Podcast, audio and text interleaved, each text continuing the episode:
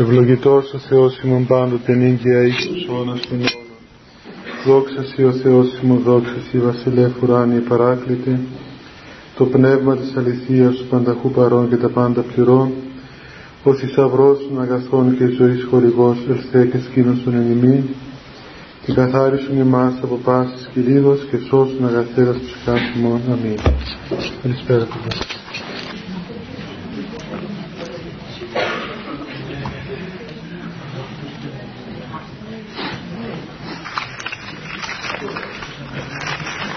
Την προηγούμενη φορά, παιδιά, τελειώσαμε τη, την μελέτη κατά το δυνατό βέβαια στα μέτρα μας των εντολών του Θεού, του Δεκαλόγου, των δέκα εντολών του Θεού της Παλαιάς Διαθήκης. Και ελπίζουμε, έχουμε πρόγραμμα δηλαδή να μελετήσουμε να συνεχίσουμε να, να μελετήσουμε τους μακαρισμούς του Χριστού τους οποίους είπε και είναι γραμμένοι στο κατά Ευαγγέλιο αλλά μέχρι να αρχίσουμε εκεί επειδή έχει, έχει μαζευτεί διάφορες απορίες γραμμένες εδώ καλό είναι νομίζω σήμερα να κάνουμε έτσι λίγη υπομονή να δούμε τις απορίες αυτές των παιδιών που βάζουν στο κουτί ώστε να ξεκαθαρίσουμε και να προχωρήσουμε την άλλη φορά σε κάτι πιο συγκεκριμένο και έτσι για να μην φαίνεται ότι περιφρονούμε και τις απορίες των παιδιών.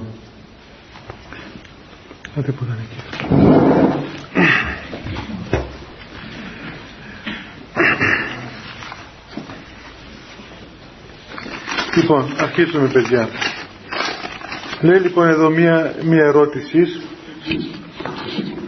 πώς ο άνθρωπος μπορεί να φτάσει στην αυτογνωσία να γνωρίσει τον εαυτό του και τα όρια του τις δυνατότητές του αλλά και το ποιόν του παλαιού ανθρώπου που έχουμε μέσα και εκδηλώνεται διαφορετικά κάθε φορά. Μπορεί τελικά ο άνθρωπος να φτάσει στην κατάσταση που να μπορεί να ξέρει εκ των προτέρων πώς θα αντιδράσει ο αυτός του σε μια συγκεκριμένη κατάσταση;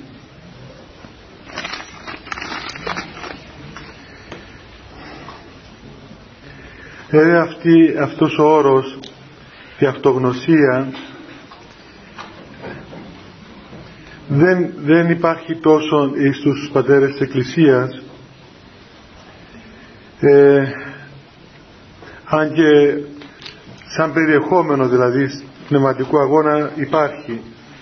Αλλά κάπως έτσι είναι δηλαδή σαν μια φιλοσοφική ερώτηση. Αλλά εμείς να το δούμε με τα δικά μας τα, τα μάτια. Το πρώτο ζητούμενο παιδιά είναι βέβαια οπωσδήποτε να γνωρίσουμε τον Θεό όταν γνωρίσουμε τον Θεό καταλάβουμε ποιος είναι ο Θεός πως είναι ο Θεός τότε θα καταλάβουμε και εμείς πως μας έπλασε ο Θεός εμάς. Διότι ο Θεός είναι το αρχέτυπο μας. Βάσει του Θεού εμείς πλαστήκαμε.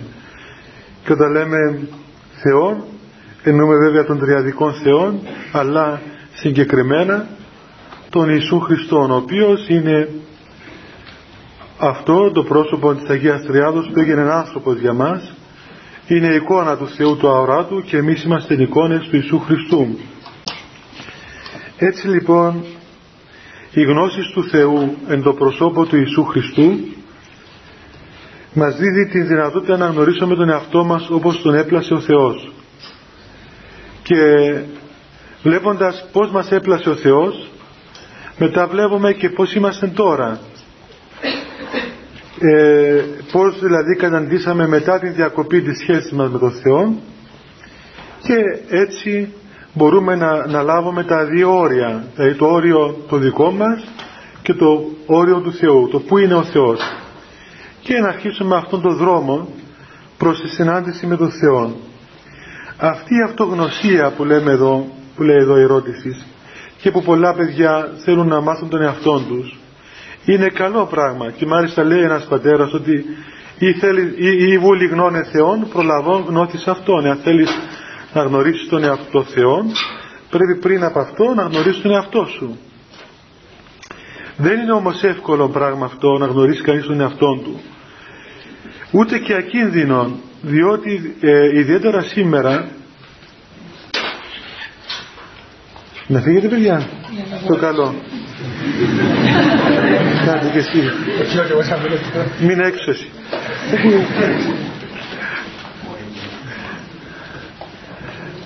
Ε, φεύγοντας εσείς βάστε τους άλλους μέσα. Ελάτε πιο μέσα εσείς. Ελάτε παιδιά πιο μέσα γιατί έχει πολύ κόσμο έξω. Ε, ε, Νίκο με ελάτε εδώ. Ε; Εδώ, εδώ, περάστε εδώ, αυτούς ελάτε εδώ. Ελάτε, ελάτε, ελάτε κοπέλες και εσείς μπροστά για να μην μένουν παιδιά έξω και είναι κρίμα. Και εσείς που είστε εκεί στην πόρτα, οι κοπέλες, ελάτε, ελάτε πιο μέσα. Περάστε από εδώ. Ελάτε, ελάτε, ελάτε παιδιά, ελά, μην τρέπεστε ρε παιδιά, ελάτε εδώ να πούνε και εικόνες. Ε; Κοιτάξτε πώς είναι έξω, ελάτε, ελάτε ακόμα πιο μέσα. Έλα ρε Πέτρο πάνω. Πέτρο, έλα για να πάζεις. Πού, μισή είναι έξω.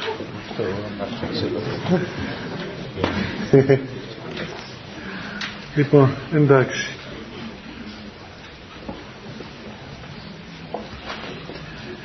Τι να κάνω, με κάνετε προσευχή να μεγαλώσει η εκκλησία. ε;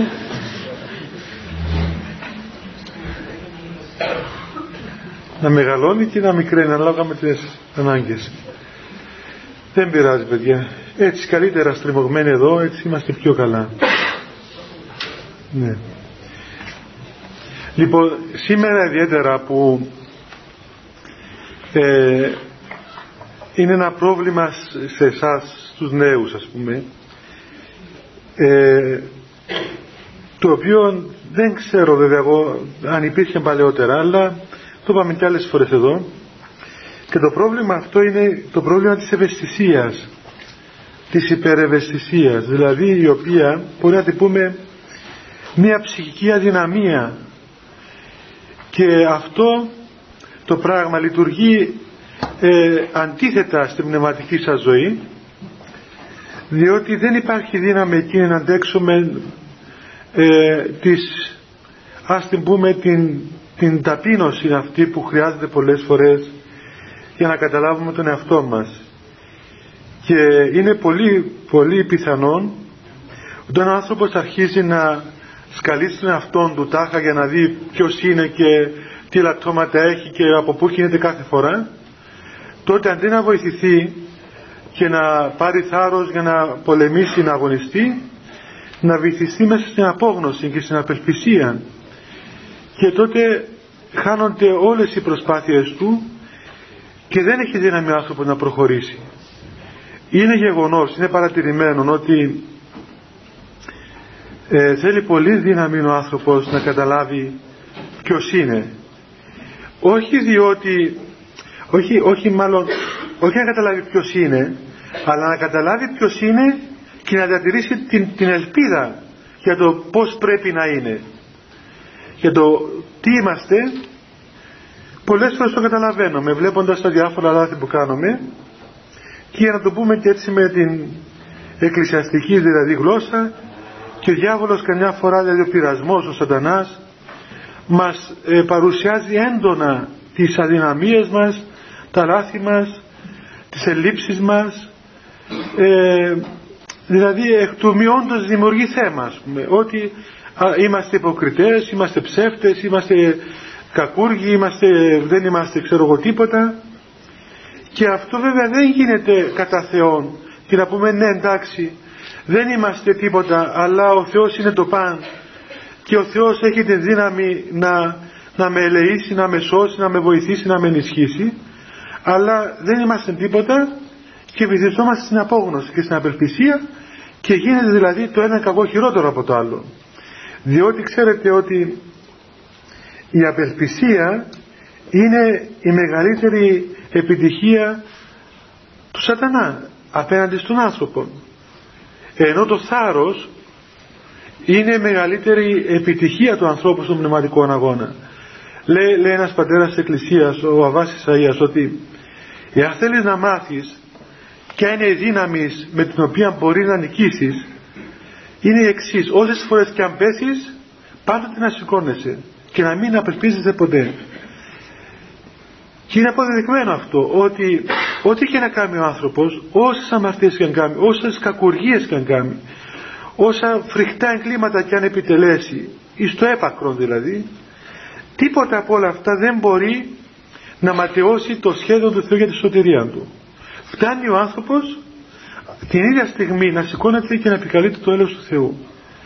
Εάν, εάν ελπίζετε στις δυνάμεις σας ότι εγώ απεφάσισα να κάνω αυτό το πράγμα εγώ θέλω να κάνω το άλλο εγώ δεν θέλω να κάνω εκείνο δεν θέλω να κάνω το άλλο. Τότε οπωσδήποτε η απονθάρρυνση είναι κοντά διότι αυτός που ελπίζει στις δυνάμεις του φυσικό είναι να απελπιστεί κάποτε γιατί δεν θα μπορέσει να ανταποκριθεί. Ενώ αυτός που ελπίζει στο έλεος του Θεού τότε δεν χωράει σε αυτόν απόγνωσης διότι ο Θεός είναι παντοδύναμος και είναι πολύ έλεος. Ο Θεός έχει άπειρη αγάπη για τον άνθρωπο και δεν μετράει ο Θεός όπως μετρούμε εμείς. Και όπως έλεγε ο Πατήρ Παΐσιος ότι σήμερα ας πούμε ε, δουλεύουν τα πράγματα εναντίον των ευαίσθητων ανθρώπων. Και ο, ο σατανάς τους, ε, τους ευαίσθητους κάνει πιο ευαίσθητους ώστε να τους συντρίψει. Και πραγματικά είναι ένα, ένα πρόβλημα σήμερα αυτό το οποίο ε, το αντιμετωπίζουμε κάθε φορά που έχουμε να κάνουμε με νέους ανθρώπους. Πως δηλαδή πως πρέπει να περάσει ο άνθρωπος ο νέος, ο ευαίσθητος άνθρωπος ε, να περάσει αυτά τα απαραίτητα στάδια της πνευματικής ζωής τα οποία οπωσδήποτε είναι ταπείνωσης, είναι η αυτογνωσία που λέει εδώ είναι το να, το να σηκώσει πάνω του κανείς το σφάλμα να πει ότι εγώ φταίω για όλα όσα έγιναν. Δεν φταίει κανένας άλλος εγώ φταίω αυτά είναι πολύ βαριά πράγματα. Ξέρετε δεν ξέρω εάν είσαστε μικροί ακόμα ζήσατε τέτοιες καταστάσεις αλλά είναι φοβερό πράγμα. Δηλαδή ε, φτάνει μέχρι τα έσχατα των ορίων της ανθρωπίνης αντοχής. Όταν όλα πάνε αντίθετα να πεις εσύ ότι εγώ είμαι αιτία όλων των κακών αυτών.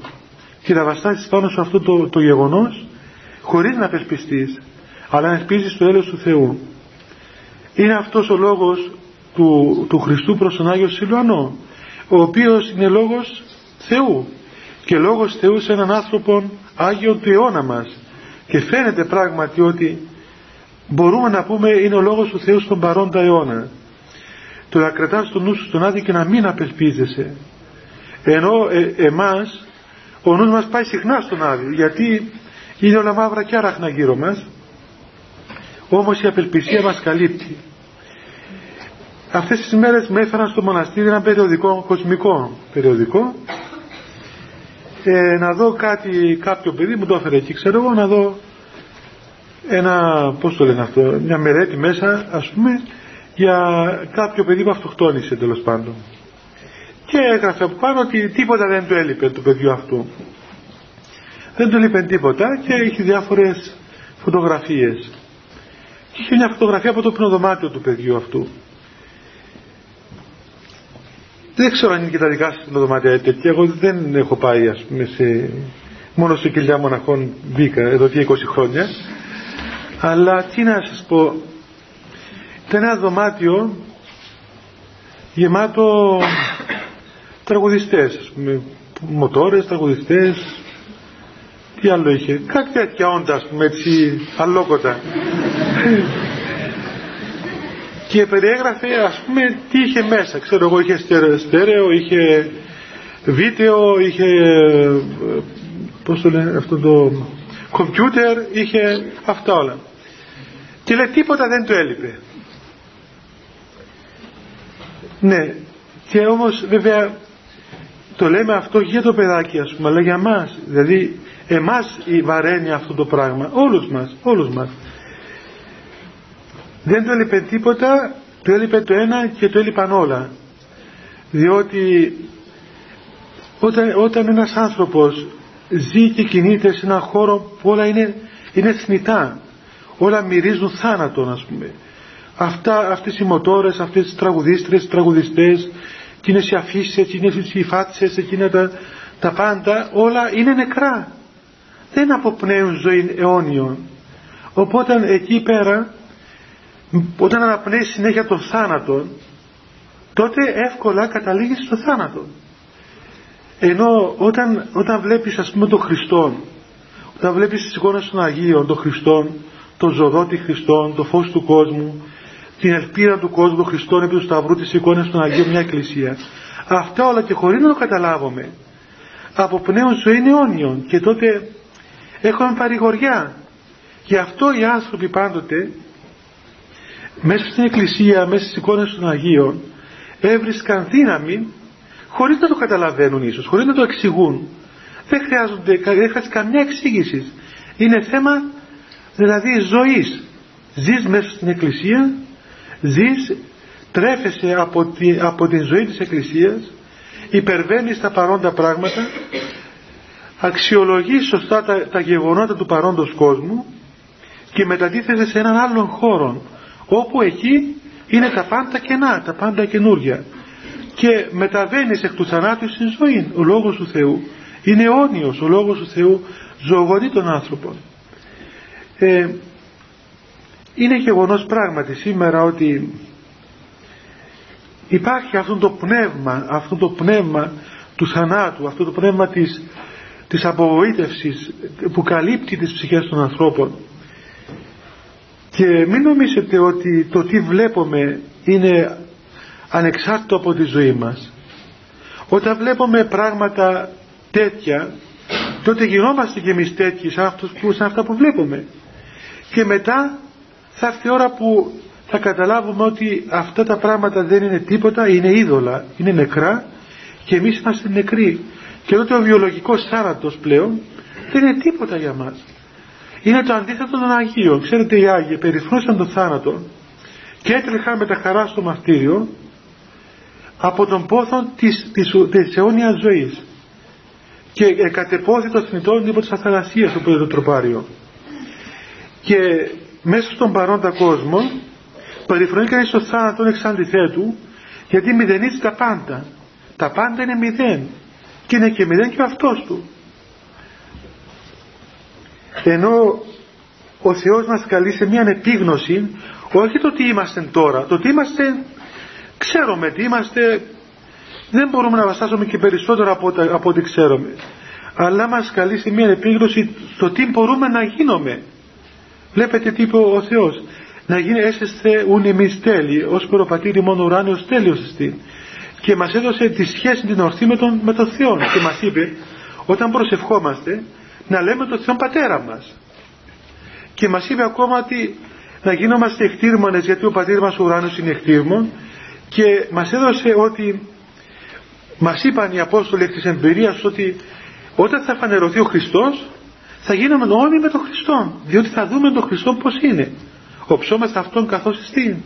Όταν φανερωθεί λοιπόν ενδόξη ο, ο Θεός τότε και εμείς θα δοξαστούμε εις αιώνια δόξα μετά του Θεού Πατρός και του Ιησού Χριστού και του Αγίου Πνεύματος.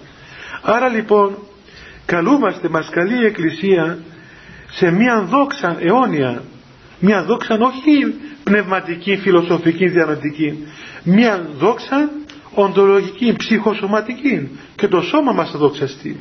Το σώμα αυτό που φέρουμε τώρα θα αναστηθεί και θα δει την αυθαρσία και θα δοξαστεί στην άκτιστη δόξα του, του Θεού. Γι' αυτό ε, τιμούμε το σώμα και το ονομάζουμε ναό του Αγίου Πνεύματος. Γι' αυτό προσκυνούμε τα λείψα των Αγίων. Γι' αυτό προσκυνούμε τις θεωμένες μορφές των Αγίων στις εικόνες. Γι' αυτό και οι σαρκικές αμαρτίες είναι αμαρτίες που στρέφονται ουσιαστικά κατά του Θεού, κατά του ιδίου σώματός μας το οποίο είναι ναός του Χριστού και μέλος Χριστού και προορίζεται εις αιώνιον δόξα. Έτσι λοιπόν παιδιά η αυτογνωσία είναι κάτι το επικίνδυνο. Καλύτερα, ε, ιδίως στη δική σας ηλικία, μην πολύ ασχολείστε με αυτά γιατί θα τα δείτε όλα με ένα μεγεθυντικό φακό. Τα λατρώματά σας σας πιάσει ευαισθησία και θα βυθιστείτε στην απόγνωση. Καλύτερα δέστε να πούμε την ελεημοσύνη του Θεού, την αγάπη του Θεού για μας, το άπειρο έλεος του Θεού, την δύναμη του Θεού που έχει να μας σηκώσει από την αμαρτία για να έχετε θάρρος και να προχωράτε. Τα όρια μας είναι απεριόριστα. Εν Χριστώ Ιησού. Βλέπετε τι λέει ο Απόστολος Παύλος. Πάντα ισχύονται δυναμούνται με Χριστό. Όταν έχω σχέση με τον Χριστό μπορώ να κάνω τα πάντα. Όχι γιατί θέλω εγώ, όχι γιατί μπορώ εγώ, αλλά μπορεί ο Χριστός να κάνει τα πάντα. Οπότε εν το ενδυναμούν του με Χριστό ισχύω τα πάντα. Το πώς αυτό είναι θέμα Θεού. Δεν είναι θέμα δικό μου. Και όταν ας πούμε ακόμα βυθίζομαι μέσα στις αδυναμίες μου αποδέχομαι την αδυναμία μου και αξιοποιώ την αδυναμία μου πνευματικά της ταπεινώσεως. Και η ταπείνωση είναι η πρώτη βάση για την πνευματική ζωή. Άρα λοιπόν τα όρια μας είναι τα όρια της πίστης μας. Όσο πιστεύουμε κατά το μέτρο της πίστης μας εις τον Χριστό, κατά αυτόν τον μέτρο μπορούμε να κάνουμε τα πάντα. Και όταν λέμε τα πάντα δεν σημαίνει ότι αν έχω ένα λάτωμα και δεν μπορώ να το κόψω, πρέπει να με πιάσει απόγνωσης. Όχι, μην τα βλέπετε τα πράγματα έτσι. Δεν είναι εκ των, πώς να πούμε, εκ των φαινομενικών αποτελεσμάτων που κρίνουμε τη ζωή μας. Ο Θεός δεν κρίνει έτσι. Ο Θεός κρίνει με άλλον τρόπο. Ο Θεός κρίνει με την μετάνοια, με την ταπείνωση, με την εξήτηση του ιδίου του Θεού και όχι εκ των πρακτικών αποτελεσμάτων. Μπορεί ένας άνθρωπος όμως πολλές φορές πρακτικά, εξωτερικά να μην κάνει τίποτα, να μην έχει λατώματα και μην τα έχουμε χειρότερα. Και βλέπετε μας λένε πολλές φορές είσαστε και της εκκλησίας και κάνετε τέτοια πράγματα. Ναι, είμαστε της εκκλησίας και κάνουμε και τέτοια και χειρότερα ακόμα. Δεν είναι αυτό το οποίο μας διαφέρει, δεν είναι δηλαδή δεν είναι ένα τμήμα καλών ηθών, πώς το λένε, ξέρω εγώ, η Εκκλησία. Η Εκκλησία είναι ένας χώρος που μαθαίνουμε να μετανοούμε πρώτα απ' όλα. Μαθαίνουμε να μετανοούμε, να συνειδητοποιούμε τα τραύματα μας, να μετανοούμε, να, να αξιοποιούμε τη δυστυχία μας, την κατάσταση μας, την πεπτοκία, να την αξιοποιούμε πνευματικά της ταπεινώσεως. Δεν είναι ένας χώρος όπου είμαστε επιτυχημένοι ηθικά άνθρωποι. Η Εκκλησία δέχεται τους πάντες και ένας παναμαρτωλός άνθρωπος ο οποίος μετανοεί και πενθεί έχει πιο μεγάλη αξία από έναν Άγιο εντός εισαγωγικών που δεν ξέρει τι σημαίνει μετάνοια. Άρα λοιπόν ο Θεός δεν κρίνει με τα δικά μας μάτια, κρίνει με άλλα μάτια. Και έλεγε και ο πατήρ Πέσης ένα παράδειγμα ότι λέει κοιτάξτε να δείτε έλεγε για την παραβολή των ταλάντων. Εκεί λέει το Ευαγγέλιο ο Θεός έδωσε τα τάλαντα στους διάφορους ανθρώπους και ήρθε η ώρα μετά να τους εξετάσει τι έκαναν. Οπότε πιάνει ένας ας πούμε που του έδωσε 10. Του λέει Ελλάδα εσύ έδωσε, πήρες 10 πώς απέκτησες; Λέει εγώ απέκτησα τα 10 τα έκανα 20 εντάξει άριστα. Τα 10 έκανες 20 παίρνεις άριστα. Ο άλλος ξέρω εγώ είχε 5 τα 5 τα έκαμε 10 και αυτός άριστα. Άλλος είχε 1 το ένα το έκαμε 2 παίρνει άριστα. Άλλος είχε 20 και τα 20 αντί να κάνεις 40 το έκανε 39 αυτός δεν παίρνει άριστα. Στα μάτια των ανθρώπων έχει 39 και άλλος έχει 2 αλλά όμως στα μάτια του δεν είναι έτσι.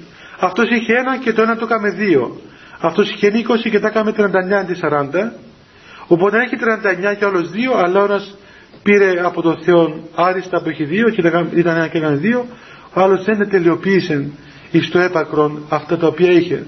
Δηλαδή κάθε άνθρωπος έχει ιδιαίτερες συνθήκες, ιδιαίτερες δυνατότητες, είναι κάτι το ξεχωριστό.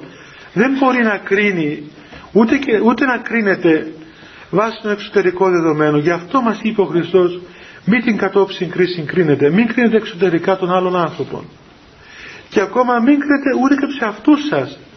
Διότι ή είτε από τη μια πλευρά θα πέσουμε, ξέρω εγώ, να τα δικαιολογήσουμε όλα στον εαυτό μας και να το βγάζουμε πάντα ας πούμε ότι έχει δίκαιο και είναι αθώος είτε από την άλλη, θα πέσουμε στην άλλη πλευρά που θα τα φορτώσουμε όλα στον εαυτό μας με τρόπο με ψήμυρο και βαρύ που δεν το σηκώνουμε και θα βυθιστούμε στην απόγνωση. Και το ένα και το άλλο δεν είναι εκ του Θεού. Γι' αυτό όταν, όταν μάθαμε να προχωρούμε ζητώντας τον Χριστό τότε αυτή είναι, αυτό είναι το έργο μας. Ζητούμε το έλεος του Θεού. Γι' αυτό βλέπετε λέμε ότι η προσευχή του Κύριε Ιησού Χριστέ ελεησόμε είναι, είναι η πιο υγιής στάση του ανθρώπου απέναντι στον Θεό. Να μην λέμε εμείς του Θεούς τι θα μας κάνει, ξέρω δώσουμε εκείνο, δώσουμε το άλλο, σαν να κάνουμε μάθημα του Θεού. Ο Θεός δεν είναι ένας βακάλης που πάμε και του λέμε δώσ' μας δωμάτια, δώσ' μας κολοκύθια, δώσ' μας μελιτζάνες. Πάμε εκεί και του λέμε κοίταξε, δέσμε από πάνω κάτω όπως είμαι όπως λένε μερικές γιαγιούλες που έρχονται να εξομολογηθούν πάτε μου λέει όπως είμαι γράψε με ναι.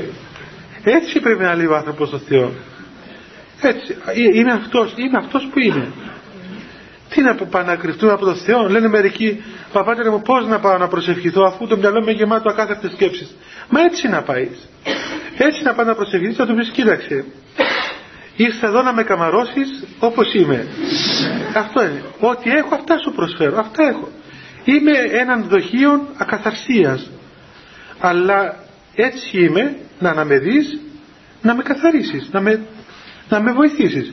Τι θα κάνουμε; Θα κάνουμε ας πούμε σαν κάποιον που είναι άρρωστος και πάει στον γιατρό ξέρω εγώ βαμμένος, χτενισμένος ε, φρεσκοπλημένος ας πούμε για να κάνει καλή εντύπωση του γιατρό ότι δεν έχει τίποτα; Βάζει πάνω του ας πούμε χρώματα να μην δείξουν χλωμός. Αφού είμαστε χλωμοί είμαστε ξέρω εγώ έχουμε ανεμία. Τι βάζουμε πάνω μας κοκκινάδια ξεγελάσουμε τον γιατρό. Να πάμε έτσι κατακίτρινοι να μας λυπηθεί κιόλας. Και αντί να μας, αντί να μας βάζει στο παγκάκι να περιμένουμε κατευθείαν στο χειρουργείο.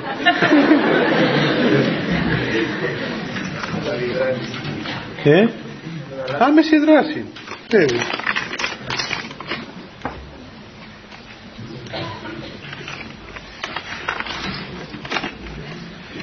Λοιπόν, λέει μια άλλη εδώ, τι εννοούμε όταν λέμε ότι ο Θεός είναι πρόσωπο; Βέβαια όταν λέμε ότι ο Θεός είναι πρόσωπο, δεν εννοούμε ότι είναι πρόσωπο όπως εμάς, δηλαδή έτσι πρόσωπο αυτό που λέμε εμείς σήμερα πρόσωπο. Αλλά όταν λέμε πρόσωπο εννοούμε ότι ο Θεός υπάρχει, είναι ύπαρξης και έχει, μπορούμε να κοινωνήσουμε με τον Θεό και ο Θεός κοινωνεί μετά των προσώπων της Αγίας Τριάδος. Δεν είναι κάτι αφηρημένο ο Θεός, δεν είναι κάτι το αόριστο, είναι συγκεκριμένο, είναι οριστικό, είναι, είναι μεθεκτόν, μετέχεται από τον άνθρωπο. Και όταν κοινωνούμε με τον άλλον άνθρωπο έχουμε προσωπική σχέση. Όταν δεν κοινωνούμε, δεν, δεν επικοινωνούμε με τον άλλον, δεν έχουμε προσωπική σχέση, δεν έχουμε ε, απρόσωπη σχέση. Αυτό είναι όταν λέμε ο Θεός είναι πρόσωπο. Ε, πολλοί φοιτητές έχουν έλλειψη χριστιανικής παιδείας, πολλοί από τους οποίους προορίζονται για μελλοντικοί δάσκαλοι. Τι παιδεία θα προσφέρουν στις επόμενες γενιές, οι οποίες θα στηριχτούν πάνω σε αυτούς τους δασκάλους για τη μόρφωσή τους, αλλά και τη διαμόρφωση του εσωτερικού τους κόσμου, σχολιάστε το.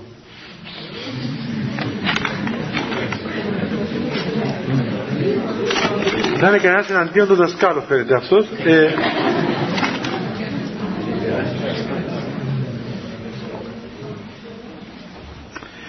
τι να πούμε, κάθε ένας αυτό που έχει αυτό προσφέρει, έτσι. Ε, λέει ένα, ένα, ένα γεγονός δηλαδή, ανέκδοτο γεγονός, ο, ο Μέγας Βασίλειος ήταν ε, συμμαθητής με τον Ιουλιανό τον Παραβάτη.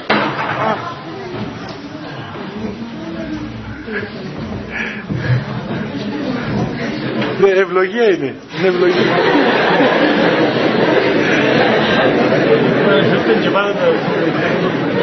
Μόνο κάτι να φύγετε από εκεί την εικόνα και να μην ξανάρθει. Η δεύτερη φορά που φεύγει εικόνα. Ξανάπεσε, όχι αυτή άλλη.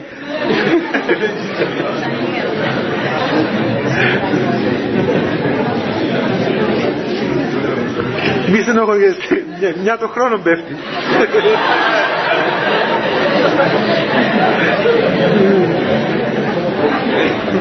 Έπεσε, έπεσε πέρσι μια άλλη, φέτος αυτή, του χρόνου άλλη.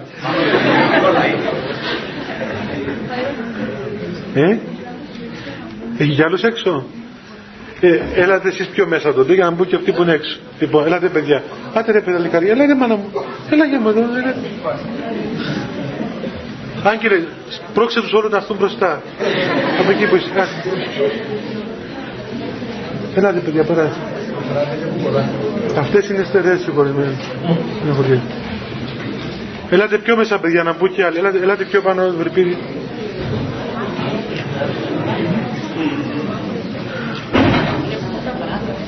Ε, βγήκαν και από τα παράθυρα. τι να κάνω, πραγματικά και εγώ στενοχωριέμαι, αλλά τι να σας κάνω.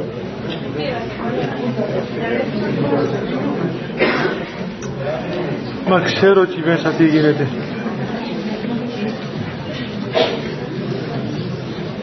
Παιδιά, συγγνώμη που δεν χωράτε, αλλά τι να σας κάνω και εγώ δεν ξέρω. Ε, δεν φταίω κι εγώ, δεν φταίω.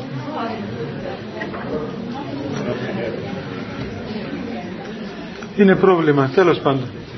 Λοιπόν, πήγε, πήγε λοιπόν ο αυτοκράτορας, ο Ιουλιανός παραβάτης, αυτός που μετά άλλαξε, αρνήθηκε τον χριστιανισμό και έγινε ειδωλολάτρης και πήγε, περνούσε κάποτε από την Κεσάρια της Καφαδοκίας να πάει κάπου πήγε να πολεμήσει. Και ήταν συμφιλητές με τον Μέγα Βασίλειο στην Αθήνα. Οπότε ο Μέγας Βασίλειος έκρινε καλό να στείλει ένα δώρο στον αυτοκράτορα ο οποίος βέβαια αυτοκράτορα μισούσε θανάσιμα τον Μέγα Βασίλειο γιατί τον έξερα από τον κύριο Μαναφητές και ήταν χριστιανός ένας και τον λάτρης ο άλλος. Οπότε του έστειλε ένα κρίστινο ψωμί, φρέσκο ας πούμε, το έστειλε δώρο στον αυτοκράτορα. Αυτός όταν το πήρε νευρίασε πάρα πολύ, διότι θυμήθηκε τον, τον συμφιλητή του που ήταν ασκητικός, ενάρετος, εκείνος έκανε πρέλες ας πούμε. Οπότε για να εκδικηθεί το Μέγα Βασίλειο πιάνει ένα δεμάτι σανό, άχερα δηλαδή ας πούμε σανό και τον έστειλε ως αντίδωρο στο Μέγα Βασίλειο. Όταν το πήρε ο Μέγας Βασίλειος είπε ότι ευχαριστώ πάρα πολύ τον αυτοκράτορα, κάθε ένας θέλει αυτό που τρώει.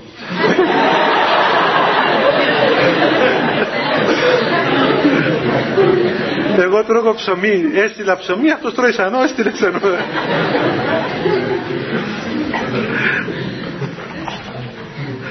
λοιπόν, οπότε έτσι είναι εδώ και η ερώτησή. Κάθε ένας αυτό που έχει, αυτό λέει, αυτό προσφέρει. Ε, ε, αν, αν είναι άνθρωπος καλλιεργημένος θα καλλιεργήσει και τους άλλους αν έχει εδώ ανάγκη ξέρω εγώ τότε ε, τι να κάνουμε αυτό δεν εξαρτάται από μας είναι, είναι ένα ευρύτερο πρόβλημα και πρέπει κάποτε βέβαια είναι καλό να υπάρχουν δάσκαλοι καλοί, πνευματικοί, καλλιεργημένοι, όλα αυτά τα πράγματα. Αλλά κάποτε πρέπει και εμείς να πάψουμε να, να μυρολατρούμε, ξέρω εγώ, ότι φταίνει οι δάσκαλοι, τα σχολεία, η υπουργοί, τα εκκλησία, ο αρχιεπίσκοπος, ο Κίκος, ξέρω εγώ, χίλια δυο άλλα. Δεν είναι έτσι τα πράγματα, παιδιά. Πρέπει να μάθουμε ο καθένας να σηκώσει την ευθύνη του στον χώρο αυτόν, ας πούμε, για να πάψουμε να μεταθέτουμε τις ευθύνες ο ένας στον άλλο. Οι γονείς στους δασκάλους, οι δάσκαλοι στον υπουργό, ο υπουργός στον πρόεδρο, ο πρόεδρος, ξέρω εγώ, στους βουλευτές και πάει και, και πάει και δεν έχει ένα να πει, ας πούμε, ότι φταίμε όλοι μας. Εντάξει, ο δάσκαλος δεν είναι κακός. Εσύ που είσαι γονιός, τι κάνεις; Ε, δηλαδή, ο καθένας έχει τον ρόλο του σε αυτόν τον χώρο. Τι να κάνουμε, πού να βρούμε τώρα άλλου αυτούς τους καλούς ε, και όλους τους τέλειους, τους τέλειους κληρικούς, τους τέλειους δασκάλους, τους τέλειους βουλευτές, τους τέλειους πρόεδρους. Δεν γίνεται αυτά τα πράγματα. Να μάθουμε ο καθένας να αγωνιστεί σε αυτόν τον χώρο που είναι και να προσφέρει αυτό που έχει. Και να σταματήσουμε μέχρι εκεί. Και ο καλός Θεός θα φροντίσει για τα υπόλοιπα.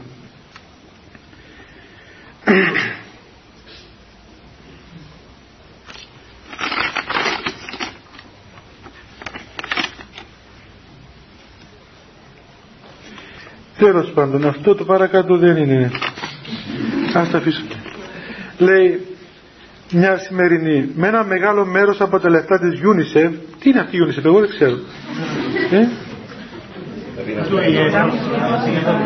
Ποιος; Οργάνωση που χρήματα με διάφορους τρόπους βοηθά μωράδες. Ναι, και το Ερυθρού Σταυρού βοηθούνται αλόθρησκα άτομα. Για παράδειγμα, με λεφτά που μαζεύτηκαν για τον πόλεμο στη Σερβία βοηθήθηκαν περισσότεροι μουσουλμάνοι παρά οι Σέρβοι. Ποια είναι η δική μας θέση, πρέπει να αγοράζουμε από τα προϊόντα της UNICEF.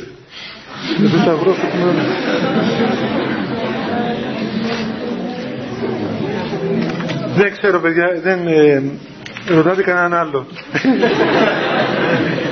Εγώ το UNICEF δεν ξέρω τι είναι. Τώρα τι κάνουν, τι να σας πω κι εγώ, Σαν πως και πόσα δίνουμε τώρα κάνα δεκασέλινο ας πούμε και μια λίρα ας πούμε μπορεί να προσφέρουν. Αυτά είναι θέματα τα οποία ξέρουν καλύτερα ας πούμε οι, αυτοί που είναι στα πράγματα. Ε, εμείς σας βοηθούμε. Φαίνεται εκ πρώτης όψεως ότι είναι καλοί, καλοί, καλοί παράγοντες αυτοί. Δεν είναι ότι δίνουμε τόσα πολλά, με, να δώσουμε πέντε λίρες στο καθένας, δέκα λίρες ξέρω εγώ. Δεν είναι τίποτα. Και εξάλλου όταν κάνουμε έναν καλό έργο, μια ελεημοσύνη, τι κάνουμε την ελεημοσύνη από αγάπη και από την εντολή του Θεού. Μετά δεν είναι να εξετάζουμε τώρα πού πήγε και το πεντόλερο και τι απέγαινε και ποιος το έφαγε και τι το έκαμε. Ε, δεν είναι καλό πράγμα αυτό και μετά μοιάζουμε ας πούμε έρχονται μερικοί καημένοι να, να πάρουν τη μια ελεημοσύνη, τους κάνουμε και χίλιες ανακρίσεις και δεν είναι ωραίο δηλαδή δεν μας βοηθάει εμάς αυτό το πράγμα. Τώρα αν κάποιος έχει πολλά χρήματα και θέλει να δώσει ξέρω εγώ μερικές χιλιάδες λίρες εντάξει ας ερευνήσει, αξίζει τον κόπο να ερευνήσει. Αλλά για πέντε λίρες ας πούμε ερευνήσει δεν, ας φάει και αυτός που τα μαζεύει. δεν πειράζει, ευλογία, είναι λαιμοσύνη και αυτό, σαν και ανάγκη. Λοιπόν,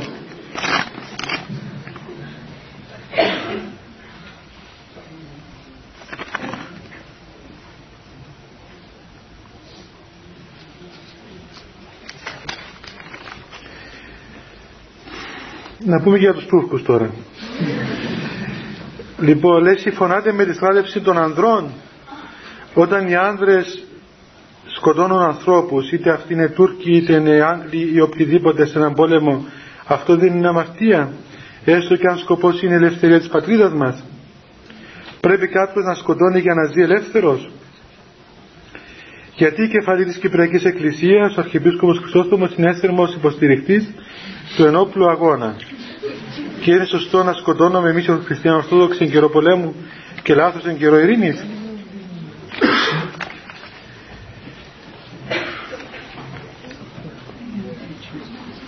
Είναι ένα, ένα, ένα ερώτημα που απασχολεί συχνά και μας το θέτουν βέβαια και άνθρωποι εκτός εκκλησίας και αιρετικοί αυτό. Κοιτάξτε παιδιά, η εκκλησία δεν επιτρέπει να σκοτώνουμε κανένα. Ούτε λέει να σκοτώνουμε ανθρώπους, ούτε, ούτε θέλει πολέμους και ξέρω εγώ σκοτωμούς και ματοχυσίες. Έτσι δεν, δεν επιτρέπεται ας πούμε να σκοτώνουμε κανένα άνθρωπο. Τώρα όμως γιατί να πει κανείς ότι μερικές φορές η Εκκλησία ευλογεί τους αγώνες των, των λαών; Πρέπει να πούμε ότι πρώτο πράγμα όταν λέμε ευλογεί τους αγώνες εννοούμε ότι προσεύχεται η Εκκλησία για να πάψει ο πόλεμος να υπάρξει ειρήνη και μετά αυτοί οι άνθρωποι που πάνε στον πόλεμο χωρίς να te ρωτήσουν κάτι δηλαδή είτε θέλουμε είτε δεν θέλουμε γίνεται ένας πόλεμος, γίνεται μια μάχη και ο κόσμος πηγαίνει. Αυτοί οι άνθρωποι που πηγαίνουν στον πόλεμο είναι τέχνα της Εκκλησίας, είναι άνθρωποι, χριστιανοί, είναι οτιδήποτε. Και προσέχεται η Εκκλησία τους φυλάξει ο Θεός να μην σκοτωθούν και να μην σκοτώσουν και να έρθει ειρήνη χωρίς σκοτωμούς. Τώρα, από εκεί πέρα τι γίνεται, δεν μπορούμε να βρούμε άκρη ας πούμε. Πάντως εμείς σαν Εκκλησία στη Θεία Λειτουργία προσευχόμαστε υπέρ της ειρήνης του σύμπαντος κόσμου. Υπέρ ειρήνης όλου του κόσμου. Όπως λέμε προσευχόμαστε ξέρω εγώ για να γίνουν οι άρρωστοι καλά. Δεν ευλογούμε την αρρώστια. Όταν έρχεται ένας άρρωστος και λέει Πάτερ θα πάω να κάνω εγχείρηση ξέρω εγώ να μου δώσεις μια ευχή, να μου διάσει μια ευχή. Και βάζω μια ευχούλα στον άρρωστο να γίνει καλά. Όχι ευλογούμε την αρρώστια του. Έτσι είναι για να γίνει καλά του διαβάζουμε την ευχή. Όταν ευλογούμε και ε, προσευχόμαστε για αυτούς που πάνε στον πόλεμο, δεν προσευχόμαστε να πάνε στον πόλεμο να τελειώσουν για κάνουν και δεύτερο πόλεμο, αλλά προσευχόμαστε να πάψει ο Θεός του πολέμους, να μην πηγαίνουν οι άνθρωποι εκεί και τώρα αυτοί που πάνε να τους φυλάξει ο Θεός να μην σκοτωθούν, να μην σκοτώσουν και να έρθει ειρήνη. Ε, αυτή είναι η θέση της Εκκλησίας. Τώρα τα άλλα όλα είναι διάφορες οικονομίες. Γίνεται ένας πόλεμος. Αμυντικός πόλεμος. Έτσι αμήνεται κανείς. Καλό είναι να μην υπάρχουν αυτά τα πράγματα, να μην γίνονται, να μην χρειάζονται ούτε άμυνες ούτε τίποτα. Τώρα υπάρχουν, γίνονται. Αυτά τα πράγματα είναι φαινόμενα του παρόντος κόσμου. Δεν είναι φαινόμενα τα οποία, για τα οποία θα μιλήσει η Εκκλησία. Δηλαδή, θα, αν υπάρχει στρατός ή όχι, θα τα αποφασίσει η κυβέρνηση και το Υπουργείο να μείνεις. Δεν είναι δουλειά μας εμάς αν έχει στρατόν ή όχι. Εμείς θα προσευχηθούμε για τους στρατιώτες μας και για τους στρατιώτες όλου του κόσμου. Και η Θεία Λειτουργία αγκαλιάζει όλη την οικουμένη, όλον τον κόσμο, δεν ξεχωρίζει κανένα. Και βοηθάς πούμε, και τους Τούρκους να γίνουν καλύτεροι, να καταλάβουν και αυτοί δεν τους βοηθάει εκείνους να είναι ας πούμε όπως είναι και εμάς ακόμα να βοηθήσουμε και εμείς τους αυτούς μας ώστε να, να βοηθήσουμε να, να υπάρχει ειρήνη. Τώρα αυτό που λέει για τον Αρχιεπίσκοπο εγώ δεν τον άκουσα καμιά φορά να πει ότι θέλει ένα ένοπλο αγώνα. Δεν είναι αυτό που λέει νομίζω. Απλώς νομίζω ότι λέει ας πούμε από ό,τι ακούω κι εγώ να μην ε, πώς να πούμε να μην συνθηκολογούμε ξέρω εγώ στους τρόπους λύσης του Κυπριακού. Τώρα τι τρόποι λύσης υπάρχουν δεν ξέρω. Δεν παρακολουθώ τα νέα, εγώ δεν, δεν ακούω ραδιόφωνα και τηλεοράσεις. Αλλά πέραν από αν είναι σωστό ή όχι, κάθε άνθρωπος έτσι έχει τη γνώμη του. Δημοκρατία έχουμε, έχουμε καθένας έχει το δικαίωμα να εκφράσει τη γνώμη του. Πολύ δε περισσότερο ένας άνθρωπος που είναι σε αυτήν τη θέση, είναι αρχιεπίσκοπος, είναι εθνάρχης, έχει, έχει λόγο σε αυτόν τον χώρο. Γιατί έχει λόγο. Θα σας πω ένα απλό παιδιά το πράγμα. Όταν γίνει έναν κακό ας πούμε σε αυτόν τον χώρο όλο θα εξαφανιστούν όλοι. Όπως είναι δεδομένο. Πάτε ας πούμε πάτε στην Κωνσταντινούπολη. Εξαφανίστηκαν και οι υπουργοί και οι ξέρω εγώ τι υπήρχαν τότε οι μεγάλοι αγάδες και οι βεζίρες και αυτοί όλοι. Εξαφανίστηκαν. Τι έμειναν εκεί μέχρι σήμερα; Οι παπάδες και οι σποντάδες έμειναν. Και στην Αλεξάνδρεια και στην Αντιόχεια και στην Ιεροσόλυμα και στην Κωνσταντινούπολη. Μες στο κέντρο του Ισλάμ 12,5 εκατομμύρια μουσουλμάνοι μια πόλη των 12,5 εκατομμύρια μουσουλμάνοι. Και ποιος έμενε και ο Πατριάρχης. Πατριάρχης και ιερείς και επίσκοποι από το 1453 είναι εκεί και κρατούν αυτόν τον χώρο. Ξέρετε τι φοβερό πράγμα είναι να, να, να ζεις σε μια χώρα 12,5 εκατομμύριων μουσουλμάνων Τούρκων. Όχι μόνο μουσουλμάνων αλλά Τούρκων. Έτσι, δέστε την ιστορία, ας πούμε, ποιους σκότωναν πάντοτε και σε αυτόν τον χώρο ακόμα. Ποιος έμεινε, ποιος Ποιος επότισε με το αίμα του αυτών των χώρων, αυτών των λαών. Η Εκκλησία, ποιος άλλος. Όταν θα γίνει, θα γίνει ο Θεός να φυλάξει, να μην γίνει, αλλά αν γίνει κάποτε ας πούμε, ένα γενικό κακό, ή ξέρω μας πιάσουν όλους οι Τούρκοι, ή έχουμε τέτοια προβλήματα, τότε φυσικό οι άνθρωποι αυτοί είναι ιδιώτες. Ξέρω εγώ άλλο θα πάει στην Αμερική, άλλο στην Αγγλία, ε, άλλοι μπορεί να σκοτωθούν, άλλοι μπορεί να μείνουν. Ποιοι μένουν πάντα σε αυτούς τους χώρους, η Εκκλησία μένει. Καταργούνται και τα υπουργεία, καταργούνται και τα στρατόπεδα, καταργούνται και τα πανεπιστήμια. Όλα καταργούνται. Μένει η Εκκλησία. Αυτή κρατάει αυτόν τον το χώρο, αυτόν τον, τον τρόπο ζωής. Και η Εκκλησία για να φύγει πρέπει να την εξαλείψουν, να σκοτώσουν όλους δηλαδή. Δεν υπάρχει άλλη λύση. Οπότε και ιστορικά δηλαδή δικαιούται να πει και αυτή έναν λόγο. Δικαίωμα μας τώρα εμάς να μην δεχτούμε τον λόγο αυτόν. Δεν είναι λόγος του Ευαγγελίου. Έτσι το Ευαγγέλιο είναι άλλο πράγμα μία περιστασιακή γνώμη ή, ή θεωρία ή διδασκαλία σεβαστή μεν αλλά έχει το κάθε δικαίωμα και όλοι μας να κρίνουμε να αποφασίσουμε. Δεν σημαίνει, ποτέ δεν σημαίνει στην Ορθοδοξία παιδιά ότι η γνώμη ενός αρχιεπισκόπου, ενός πατριάρχου, ενός επισκόπου είναι γνώμη του Χριστού. Και δηλαδή επειδή ξέρω εγώ δεν συμφωνούμε με μια γνώμη ενός επισκόπου καταργούμε την εκκλησία του Χριστού τα πάντα. Αυτό δεν είναι σωστό δεν στέκει. Άλλο γνώμη του ανθρώπου αυτού, άλλο γνώμη του Ευαγγελίου. Το Ευαγγέλιο είναι Ευαγγέλιο και οι άνθρωποι είναι άνθρωποι. Εάν οι γνώμες των ανθρώπων συνταυτίζονται με το Ευαγγέλιο, καλώς έχει. Εάν όχι, είναι προσωπικές γνώμες. Τίποτα πέραν τούτου. Θα μη στοιχίζομαι το ένα με το άλλο. Μήπως θα ρωτήσετε τίποτα σε αυτό;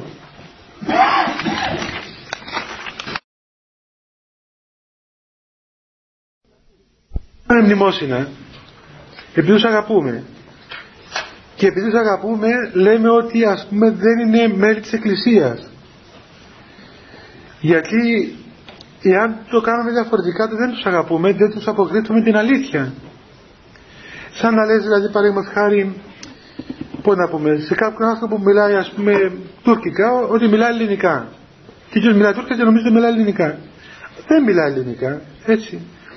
Ε, η αγάπη τι σημαίνει; Η αγάπη σημαίνει αλήθεια εν αγάπη. Παραδείγματος, αγαπούμε τους καθολικούς, αγαπούμε όλους τους αγαπούμε, και τους μουσουλμάνους και τους πάντες. Τους αγαπούμε. Είναι όχι απλώς τους αγαπούμε, πάρα πολύ τους αγαπούμε. Σαν τον εαυτό μας δηλαδή. Και παραπάνω ακόμα. Αλλά ναι, επειδή σε αγαπούμε, θα σου πούμε, κοίταξε, σε αγαπούμε, σε λατρεύουμε, ξέρω εγώ, δεν θέλουμε να σε χάσουμε μπροστά μας, όμως δεν είσαστε μέλη της Εκκλησίας. Γιατί αν σου πούμε ναι δεν πειράζει, δεν πειράζει, δεν είναι τίποτα, είσαστε χριστιανοί μέλη της Εκκλησίας, τότε τους στερούμε από τη δυνατότητα να γίνουν μέλη της Εκκλησίας. Εντάξει, μπορούμε να τους πούμε ότι καλά κάνετε που πιστεύετε στον Χριστό, που αγαπάτε τους Αγίους, την Παναγία, που διαβάζετε το Ευαγγέλιο. Καλά κάνετε. Είναι καλό, πράγματι. Όμως θα ήταν καλύτερο εάν εντάσσονταν στην Αποστολική Εκκλησία του Χριστού. Γιατί μένοντας έξω από την Εκκλησία, στερούν τον εαυτό τους από βασικά, από βασικά χαρίσματα του Αγίου Πνεύματος, τα οποία δίνονται μες στην Εκκλησία. Οπότε, όταν τους λέμε δεν είναι τίποτα, ουσιαστικά τους αδικούμε. Είναι σαν, σαν ένα γονιό που λέει του παιδιού του, δεν πειράζει να δεν διαβάζεις, δεν είναι τίποτα. Ναι, αλλά μην είναι τούβλο εκείνος. Ε, έτσι δεν διαβάζει, δεν διαβάζει. Ε, και ο γονιός η δασκάλα του λένε ότι δεν πειράζει, μετά πού θα πάει εκείνος; Δεν ξέρει διαβάσει μετά. Είναι μερικά πράγματα παιδιά τα οποία πρέπει να πρέπει να είμαστε σαφείς δηλαδή και αυτή η σαφήνεια δεν είναι μυσαλλοδοξία και ξέρετε ότι αυτή η, η ιδέα σήμερα που ξεκαθαρίζει ως που πάει αυτή η ιδέα του διαλόγου των εκκλησιών η ιδέα του Παγκοσμίου Συμβουλίου Εκκλησιών η ιδέα ξέρω εγώ συναντήσεων ε, είναι μία θα την πω έτσι δηλαδή συγγνώμη για τη φράση. Τέλος πάντων την πω, μην την πω, θα την πω. Είναι μια σατανική ιδέα. Γιατί είναι σατανική ιδέα; Βλέπετε ότι αυτό το σύστημα το οποίο είναι το σύστημα της νέας εποχής έτσι που μπαίνουμε τώρα είναι ότι να, να βγούμε πάνω από θρησκείες πάνω από θρησκείες, πάνω από πατρίδες, πάνω από γλώσσες, φυλές κτλ. Θα γίνουμε όλοι το ίδιο. Δηλαδή δεν είναι για να διατηρήσουμε καθένας την ταυτότητά μας την, την, ε, ας πούμε, το, το, το, πρόσωπό μας αλλά να ισοπεδωθούμε όλοι. Και όπως έλεγε και μια φορά εκεί στο Γέροντα ότι Γέροντα λέει να γίνουμε όλοι ίσοι. Του λέει βρε όλοι ίσοι γίνομαι όλοι ίσομα τα κάναμε. το ίσομα από το ίσο έχει διαφορετικά, έχει διαφορά. Και αυτές ακόμα είναι οργανώσεις παιδιά. Lions, Rotary, ε, πρόσκοποι, ξέρω εγώ, αυτά όλα τα υπέρ, ξέρω εγώ, υπερεθνικά, υπερθρησκευτικά, υπέρ, υπέρ, υπέρ, τα οποία είναι καλά, είναι κοινωνικά ας πούμε, έτσι, κοινωνικά, κάνουν έργα, ξέρω τι κάνουν, αν κάνουν, λένε ότι κάνουν. Ε, όμως αυτά τι καλλιεργούν, καλλιεργούν μια συγκριτιστική έτσι ατμόσφαιρα, ότι δεν πειράζει αν είσαι μουσουλμάνος, δεν πειράζει αν είσαι βουδιστής, δεν πειράζει αν είσαι χριστιανός. Αυτό όμως δεν στέκει, διότι εμείς τι, τι λέμε; Είναι βασικό γνώρισμα το γεγονός ένα, ποιον; Ότι ο Ιησούς Χριστός, αυτό το πρόσωπο, το ιστορικό πρόσωπο, που έζησε πριν 1996 χρόνια, το οποίο γεννήθηκε από την Μαρία, την Παρθένο, την, την, την Ιουδαία στην, στην Αυτό το πρόσωπο είναι ο σεσακωμένος Θεός. Ο Θεός ο οποίος έγινε άνθρωπος είναι ο μοναδικός, ο αναντικατάστατος σωτήρας του κόσμου. Έξω από αυτό δεν υπάρχει σωτηρία. Δεν υπάρχει άλλος Θεός εκτός από Αυτόν. Οπότε δεν μπορούμε να πούμε το άλλο δεν πειράζει. Δεν πειράζει δεν είναι τίποτε. Το να αγαπούμε όλα αυτά τα κάνουμε αλλά πειράζει. Πειράζει αν θέλει να συναντήσει τον Θεό. Εμάς δεν μας πειράζει, θα είναι. Πειράζει τον ίδιο. Οπότε ξέρετε αυτά ακόμα και αυτά που είπαμε προηγουμένως, αυτά, αυτοί οι δίθεν διάλογοι, οι οποίοι είναι τίποτα ας πούμε, δεν καταλήγουν πουθενά. Είναι δηλαδή ε, μία απάτη. Ξέρω εγώ μαζεύονται, μιλούν, πάνε στα ξαρία ξενοδοχεία, ας πούμε τροπίνουν. Τίποτα, δηλαδή τίποτα, ουσιαστικά τίποτα. Είναι μία, μία απάτη, μία ξέρετε ακόμα και μία αίρεση δηλαδή ότι είμαστε όλα το ίδιο πράγμα.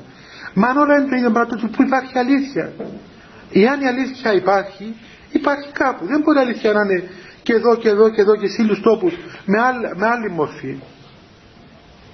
Γι' αυτό αυτό που λέω παιδιά δεν ξέρω αν το καταλαβαίνετε δεν είναι φανατισμός αυτό.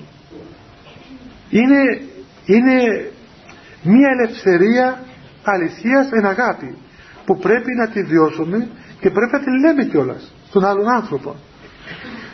Ε, πάντως είναι αποδεδειγμένο ότι όσες φορές το είπαμε και το λέμε έχει πιο καλά αποτελέσματα από όταν τους λέμε δεν πειράζει. Δηλαδή όταν έρθει ο άλλος και σου πει ξέρω εγώ είμαι μουσουλμάνος ε, και λέει δεν πειράζει είμαι μουσουλμάνος δεν αναπαύεται ο άνθρωπος εντάξει είσαι μουσουλμάνος θα θέλει να μείνεις μουσουλμάνος μείνε. Αλλά εμείς είμαστε χριστιανοί. Δεν είμαστε το ίδιο πράγμα. Είμαστε χριστιανοί. Άλλο σε επίπεδο ανθρωπίνων σχέσεων άλλο σε επίπεδο πίστεως. Έχει άλλο λέει είμαι καθολικός. Είσαι καθολικός. Πολύ καλά κάνει ό,τι νομίζεις διάβαζε το Ευαγγέλιο και αγάπα τον Θεό. Αλλά δεν είσαι ορθόδοξος ή όταν έρχονται διάφοροι ας πούμε που επαγγέλλονται ξέρω εγώ διάφορες σχόλες που κυκλοφορούν. Η δύναμη της θετικής σκέψης ξέρω εγώ πώς το λένε ένα άλλο. Τέλος πάντων έχουν και εδώ στο πανεπιστήμιο άκουσα. Κάποιος μου έρχεται και εδώ ένας, ένας ε, καλογύρου κιόλας ο καημένος. Και όνομα καλογερικό. Καλογύρου δεν λέγεται. Success Dynamics λέει. Τώρα τι καταλαβαίνεις ξέρετε αγγλέζικα; Τι, δυνατή πίστη, δυνατή επιτυχία. Λοιπόν, έρχεται ένας καλογύρος λέει εδώ στο πανεπιστήμιο και κάνει αυτός success dynamics. Επιτυχία, να πάτε να μάθετε επιτυχία. Καλά. Ας κάνουμε τι θέλει ο άνθρωπος. Μπορεί να κάνουμε επιτυχημένους ανθρώπους. Πρώτα απ' όλα μας φέρει κανένα παράδειγμα. Εγώ δεν είχα κανένα παράδειγμα από αυτούς τους επιτυχημένους. Είδα πολλούς αποτυχημένους διότι πήγε ένας μια φορά σε αυτό το Success Dynamics και μετά έκανα έξι μήνες συνεφέρομαι διότι ε, έμαθε τέτοιες ζημιές ο άνθρωπος που δεν μπορούσε να συνέρθει μετά αυτοί ήδη που τα διδάσκουν οι καημένοι εάν τους δείτε δεν ξέρω εγώ αυτόν τον άνθρωπο δεν το ξέρω δεν λέω γι' αυτό λέω γενικά αυτοί που διδάσκουν αυτά τα πράγματα εάν είχαν τη δύναμη κάποιους άλλους επιτυχημένους σας γίνουν κύριοι επιτυχημένοι γιατί δυστυχώς είναι αποτυχημένοι πιο πολύ. Οπότε βλέπετε στην εκκλησία τι γίνεται; Η εκκλησία δεν θα πόνει τον κόσμο με, με τσίρκο να πούμε. Έτσι να κάνουμε με τσίρκο να ε, ελάτε εδώ να σας κάνουμε τους επιτυχημένους. Οι επιτυχημένοι είναι, είναι δεδομένοι, είναι οι Άγιοι της Εκκλησίας. Έτσι έχουμε παραδείγματα. Θέλεις να δεις την επιτυχία του ανθρώπου της Εκκλησίας, ορίστε ο Άγιος, ο τεθειωμένος άνθρωπος. Ο οποίος υπήρχε, υπάρχει, θα υπάρχει. Έχουμε παραδείγματα. Οπότε όταν έρχονται και μας λένε διάφορες θεωρίες ότι κάνουμε από αυτά τα πράγματα, ωραία. Φέρτε μας ένα παράδειγμα. Φέρτε μας ένα από αυτό που έγινε Success Dynamics να το δούμε κι εμείς τι όν είναι, τι κάνει αυτός ο άνθρωπος. Τι πέτυχε στη ζωή του. Τι πέτυχε. Και να φέρουμε κι εμείς τους Αγίους να τους εξετάσουν κι αυτοί τι έκαναν οι Άγιοι, τι αποτελέσματα πρακτικά έχουν, όχι θεωρητικά. Έχουν πρακτικά αποτελέσματα. Η Ορθόδοξη Εκκλησία είναι μία μέθοδος θεώσεως. Λοιπόν, εφαρμόζεται η μέθοδος, έχουμε τα αποτελέσματα. Και αυτά τα αποτελέσματα υπάρχουν, μπορεί να εξετάσει κανείς ιατρικά. Πώς ας πούμε οι Άγιοι υπερβαίνουν τους νόμους της φύσεως, πώς λειτουργούν πάνω τους τα χαρίσματα του Αγίου Πνεύματος. Ποια μέθοδο εδέχθησαν, ποια αγωγή πνευματική εδέχθησαν και πού κατέληξαν. Αυτό είναι κάτι που το εξετάζει ο καθένας, είναι επιστημονική έρευνα. Οπότε εξετάζουμε επιστημονικά κάθε πράγμα. Όλα λοιπόν αυτά τα, αυτές οι θεωρίες, αυτά τα, τα συστήματα ας πούμε, πίσω από την ωραία βιτρίνα υπάρχει κάτι το ύπουλο. Ποιον; Αυτό το ίσωμα των πάντων. Και να ξέρετε ότι μπαίνουμε σε, το, σε αυτό το σύστημα της νέας εποχής με τον νέα, νέα χιλιετηρίδα. Και όσο περνά ο καιρός, όχι πλέον τα χρόνια, αλλά οι μήνες, οι εβδομάδες, οι μέρες, ξεκαθαρίζουν τα πράγματα. Και δεν ξέρω βέβαια αν έχουμε και πολλά χρόνια αυτός ο πλανήτης, αλλά θα πληρώσουμε πολύ ακριβά αυτή την, αυτό το ισοπαίδωμα. Γιατί φαίνεται κάθε φορά που παραβιάζουμε το πρόσωπο, το ανθρώπινο πρόσωπο, παραβιάσαμε τη φύση και μας εκδικήθηκε η φύση τώρα όλους μας και βλέπετε τι γίνεται. Είμαστε όλοι άρρωστοι, ψυχικά και σωματικά και ψυχικά και σωματικά αφού όλα είναι πλέον όλα είναι πονάιλο είναι, είναι όλα ψεύτικα ψεύτικα ψεύτικα φώτα, ψεύτικα ρούχα από πετρέλαιο δέστε τι πράγματα θέλουν από ένα πετρέλαιο όλα, όλα πετρέλαια τρώμε φορούμε πετρέλα τρώμε πετρέλαια, αναπνέουμε πετρέλαια, κινούμαστε πετρέλαια. Γίναμε κι εμείς πετρελομηχανές. ε, όλα πετρέλαιο, μετά τι γίνεται ας πούμε; Γίνομαστε κι εμείς αυτό που είπαμε προηγουμένως. Ό,τι, ό,τι τρώμε, αυτό λέμε. Όλα είναι, όλα χάθηκαν. Είναι, είναι, είναι ξέρετε, η εποχή μας είναι η εποχή της εκδίκησης. Πριν, πριν λίγα χρόνια την εποχή της απόλαυσης. Απολαμβάναμε τα αγαθά των επιτεύξεων, έτσι. Επιτύχαμε να πετούμε από τον τόπο στον άλλο κτλ. Ήταν ωραία αυτά τα πράγματα και είναι ωραία, συμπεριτικά. Τώρα όμως περάσαμε από την εποχή της απόλαυσης των, ε, των ε, επιτεύξεων και μπήκαμε στην εποχή της εκδίκησης. Μας εκδικούνται όλα αυτά τα πράγματα, μας εκδικείται η φύση, μας εκδικούνται τα γεγονότα, μας εκδικείται ο εαυτός μας, όλα και δεν είμαστε δέσμοι, δεν μπορούμε να κάνουμε τίποτα. Ποιος μπορεί τώρα πλέον να πει ότι μπορούμε να αποδεσμευτούμε από το πετρέλαιο; Σκεφτείτε, κανένας δεν μπορεί να μας αποδεσμεύσει. Ξέρετε πώς, πόσες χιλιάδες τόνοι πετρέλαιο καίγονται στην ατμόσφαιρα την ώρα; Χιλιάδες τόνοι. Φανταστείτε όλα τα αυτοκίνητα του κόσμου. Τα αεροπλάνα, τα πλοία, τις μηχανές, όλου του κόσμου. Έτσι, αν μια Κύπρος πώς έχει. Τι γίνεται στον κόσμο όλο. Αφού λένε επιστημονικά, το άκουσα και εγώ από έναν επιστήμονα, αυτό ότι 120 χρόνια έχει ακόμα ζωή ο πλανήτης. Είναι 120 χρόνια. Δηλαδή, ε, ναι, εντάξει, 120 χρόνια ζωή, αλλά δεν θα πεθάνουμε μιας και κάτω όλοι. Δηλαδή, φανταστείτε τι, δηλαδή, που, που μπαίνουμε και που μπαίνετε και που θα τα παιδιά σας. Σε ποια ατμόσφαιρα, σε ποιο χώρο. Δηλαδή, δεν έχουμε δηλαδή ευίωνες προοπτικές πλέον ως ανθρωπότητα. Σε αυτά όλα τι μας μένει παιδιά, τι μας μένει, δηλαδή μέσα αυτό το σκότος όλων το οποίο κάναμε μόνοι μας, τι μας μένει, ποιο γεγονός, ένα πράγμα, η παλαιγενεσία της ελεύσεως του Χριστού, έτσι, η ανακαίνιση της κτήσεως των πάντων. Εγώ που μικρός διέβαζα την Αποκάλυψη και ρώτονται γιαγιά μου γιατί ο Θεός θα καταστρέψει τον κόσμο; Η γιαγιά μου καημένη έλεγε για τι αμαρτίε μα γέμου. Ναι. Και δεν μπορούσα να καταλάβω. Δηλαδή, λέγα καλά ρε παιδί μου, ο Θεός, τι τώρα ποιος θα μας καταστρέψει τώρα στα καλά καθούμενα. Γιατί να μας κάψει δηλαδή ο Θεός. Τι το κάναμε; Δεν είμαστε κρύο να μας κάψει. Να μας καταστρέψει τόσον κόσμο. Τόσα ωραία πράγματα ας πούμε. Μετά τι κατάλαβα. Κατάλαβα ότι εμείς θα καταστρέψουμε τον κόσμο. Και θα κάνουμε από μόνοι μας. Και στο τέλος εκείνος που θα έχει παράπονο θα είναι ο Θεός. Όχι εμείς. Ο Θεός θα έχει παράπονα να μας πει καλά τρελαθήκατε και έκατε μόνοι σας. Τι σας έφτιαξε ο κόσμος που τον έκαμα για σας για να το χαίρεστε, να, να, να τρυφάτε. Βλέπετε λέει στη γέννηση. Έκαμε κήπον και έβαλε τον άνθρωπο και κήπον τρυφής, να τρέφεται, να, να χαίρεται ο άνθρωπο, να εφραίνεται και δια των αισθητών, δια της ύλης να ανάγεται στο κτίστη.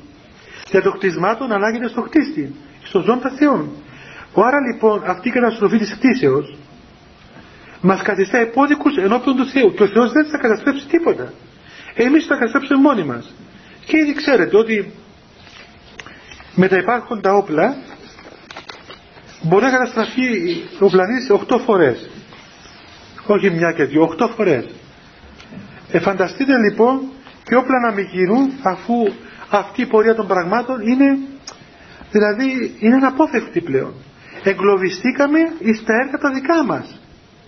Και μας εγκλώβησε ξυπνάδα μας. Διότι όλα αυτά βγήκαν από πού; Έλεγε και ο Άγιος Κοσμάς το κακό θα έρθει από τους διαβασμένους.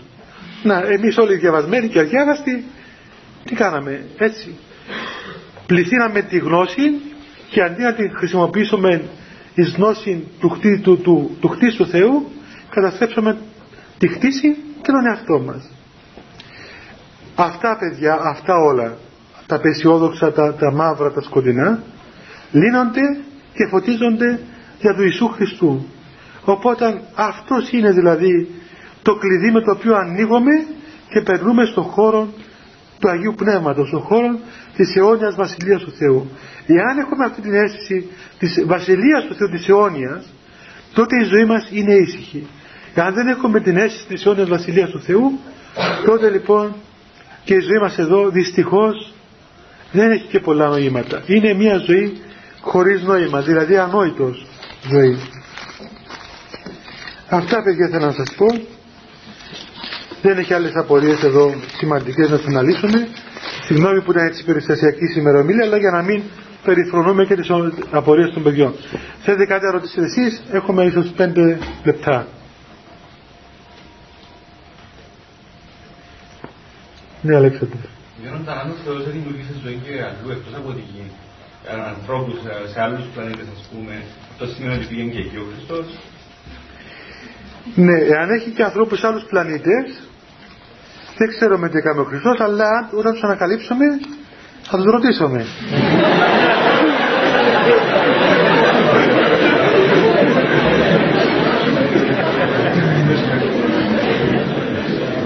Εγώ ελπίζω να μην έχει ένα πανεπιστήμιο και να με στείλει ο Αρχιεπίσκοπος να μιλώ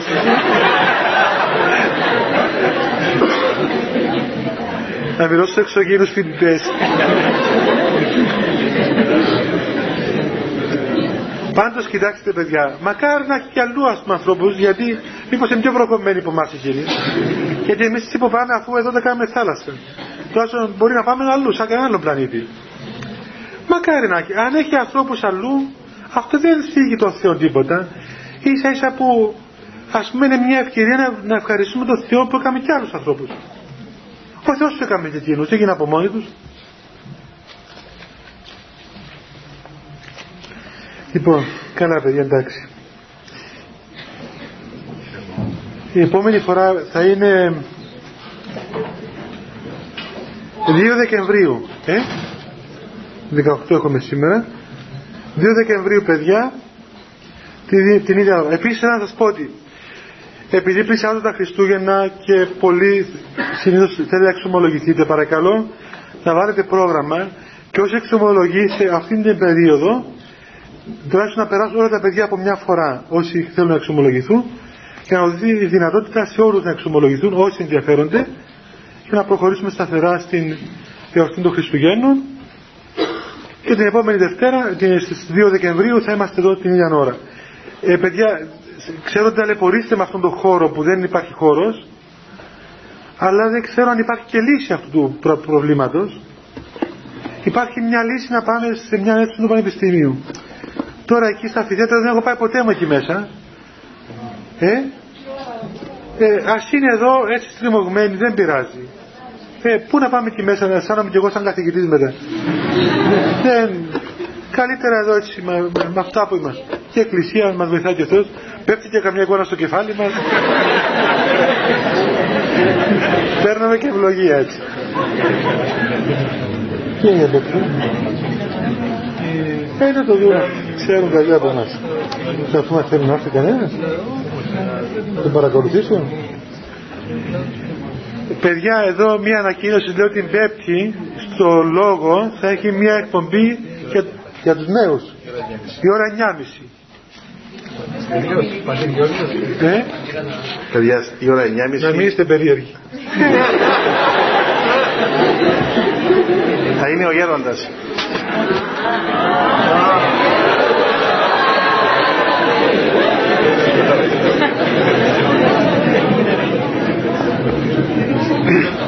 Θα κάνουμε προσευχή παιδιά και πάμε. Χριστέ το φως του αληθινών, το φωτίζουν και αγιάζουν πάντα άνθρωπο ερχόμενοι στον κόσμο, σημειωθεί το εφημάς το φως του προσώπου σου, είναι αυτό ψώμεθα φως του απρόσιτων και κατεύθυνων, τα διαβήματα εμών προς εργασία των εντολών σου, πρεσβείες της Παναχάντου σου Μητρός και πάντως σου των Αγίων Αμήν. Διευχών των Αγίων Πατέρων ημών, Κύριε Ιησού Χριστέ ο Θεός ελέησον ημάς. Αμήν. Καλό βράδυ παιδιά, αυτός μαζί σας.